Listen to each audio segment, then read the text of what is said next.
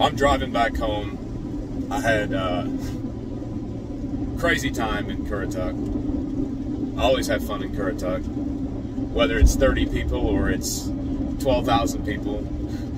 The Morris Farm Market is just, there's nothing else like it. So thanks to them for putting it on. Thanks to all y'all for coming out. There were people who flew in, people that drove down from up north. Mind blown. And I mean, hell, we signed and took pictures a good 4 hours after the show. And it wasn't like people just came up and shook my hand. They come up and they told me about the battles they've been dealing with, depression and suicide and money, and you know, those are real problems. This song is not something that it's not like it's some masterpiece I've created. It's the masterpiece and the emotions of the song, it already exists within you.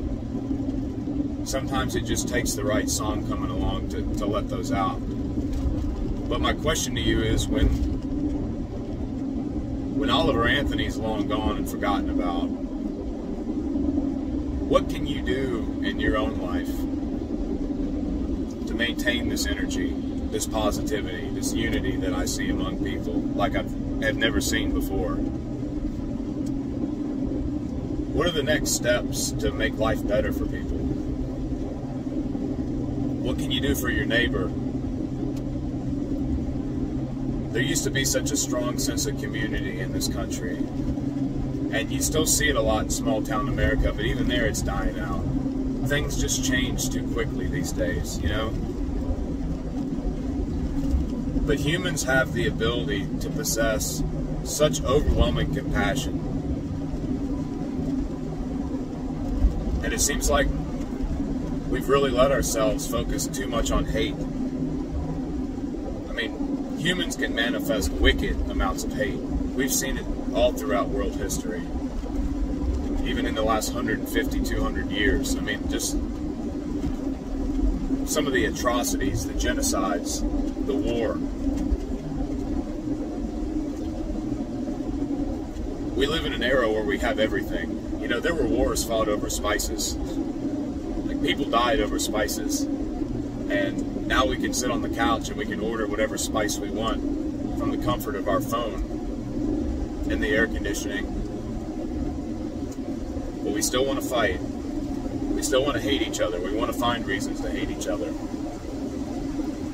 And I'm no Dr. Phil, but I just feel that in this moment in time, when so many people are feeling the same frustrations, it would be wonderful to capitalize on that and just use that positive energy to help other people in your life, maybe people that are different than you, people that you wouldn't normally connect with. I can tell you from my experience in the jobs I've had and all the people I've talked to, everyone has a really interesting story if you just give them the time to talk. It's easy to walk down the sidewalk by somebody and look down at the ground, look at your phone, but that really is a big part of the problem. We're all so disconnected from each other.